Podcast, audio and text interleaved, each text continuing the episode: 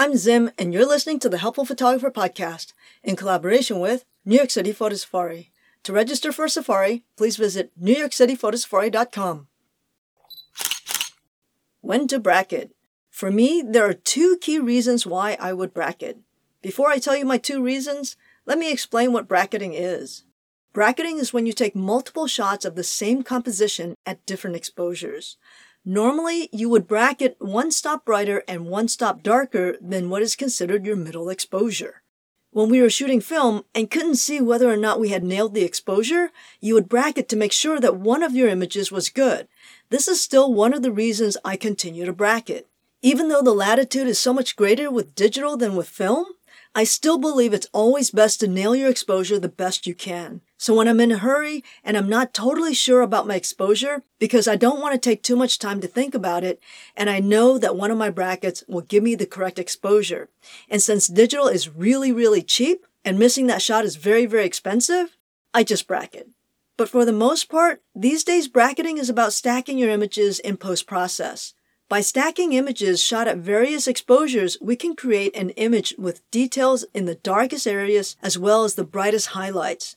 So if you have a situation where the scene has a lot of contrast, you would want a bracket. For instance, if you're shooting inside a church with very large, detailed stained glass windows, often what you'll find is that the inside of the church is very, very dark, while the details in the stone glass are blown out because it's very, very bright. By bracketing, you can ensure that you will have details in both areas. So now that you know when to bracket, let's talk about how to bracket. There are three ways to bracket. If you are shooting manually, you can move your f-stop, ISO, and shutter speed combination to get your over and under exposures. If you're shooting in program, shutter priority, or aperture priority, you can move your exposure compensation to do your bracket. Or the last option is to do an auto bracket. Not all cameras have an auto bracket feature, so you'll have to resort to the first two methods. But if your camera can do an auto bracket, in the lease it will allow you to do what we call a 3 bracket. Some cameras will allow a 5, 7, or even a 9 bracket. This just indicates how many frames it will automatically fire for you. In a standard 3 bracket, the camera will automatically move your settings to give you an image at negative 1 stop, a 0, and a plus 1 stop exposure whereas a standard 5 bracket will give you a negative 2, negative 1, 0, plus 1, and a plus 2 exposure. How many frames you need depends on how much contrast you have. You'll want to have at least an exposure that shows details in the brightest areas and exposure that show details in the darkest areas. That is, if this information is important to you. Higher end cameras will allow you to do brackets at smaller than one stop increments. For me, I don't find that particularly necessary but I'm sure this is probably helpful for some photographers. Another option is the ability to move the center away from zero. In the examples I just gave, the middle exposure is based on what the camera deems as the optimal middle gray exposure. There will be some instances where you want your brackets to be darker or brighter than what is considered your zero exposure. To do this, you would set your exposure compensation to a plus or a minus as your center, and the camera will bracket away from that point. Although I just said that you can do this in aperture priority, shutter priority, and program modes, you need to know what happens when you do that. In aperture priority, the camera will move the shutter speeds to get to your over or under exposures. If you're shooting in situations where your overexposures may get a little bit long, you may need a tripod. On the other hand, in shutter priority, your camera will move your aperture.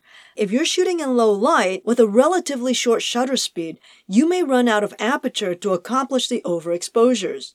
If you're shooting in program mode, the camera will move a combination of aperture and shutter speeds to accomplish a bracket. In all of these instances, if you have the camera set on auto ISO, it will likely move ISO in combination with f-stops and shutter speeds. It should be noted that if you're hand holding and depending on what you're shooting, it's probably best to use aperture priority or program mode with an auto ISO to do brackets. Because if you use shutter priority and have a big spread between the highest and the lowest brackets, you may see a big shift in your depth of field because it's moving the aperture around. However, if you have a tripod available, it's probably best to shoot in a static ISO and aperture priority because then it doesn't matter how slow the shutter speed gets. However, if you have something moving in your frame, such as a waterfall, that changes the situation completely. Another thing to note with regards to auto bracket is this.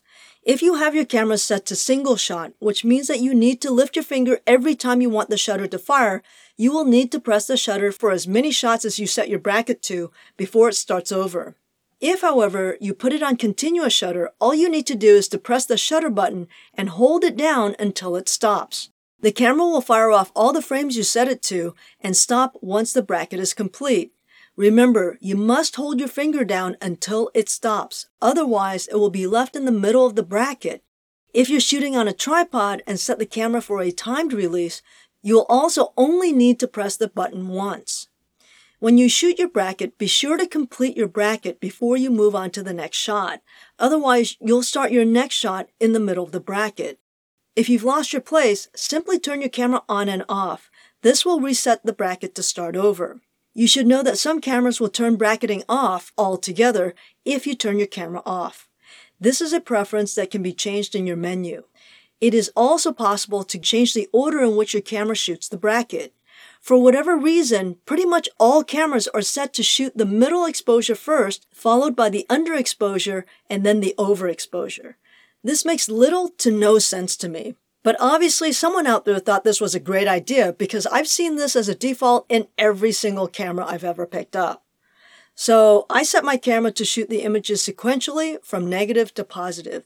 Some cameras will allow you to shoot from positive to negative. That's up to you. That's it for now. I hope that was helpful. If so, please rate us on iTunes or wherever you listen to this podcast. Until next time, keep on shooting.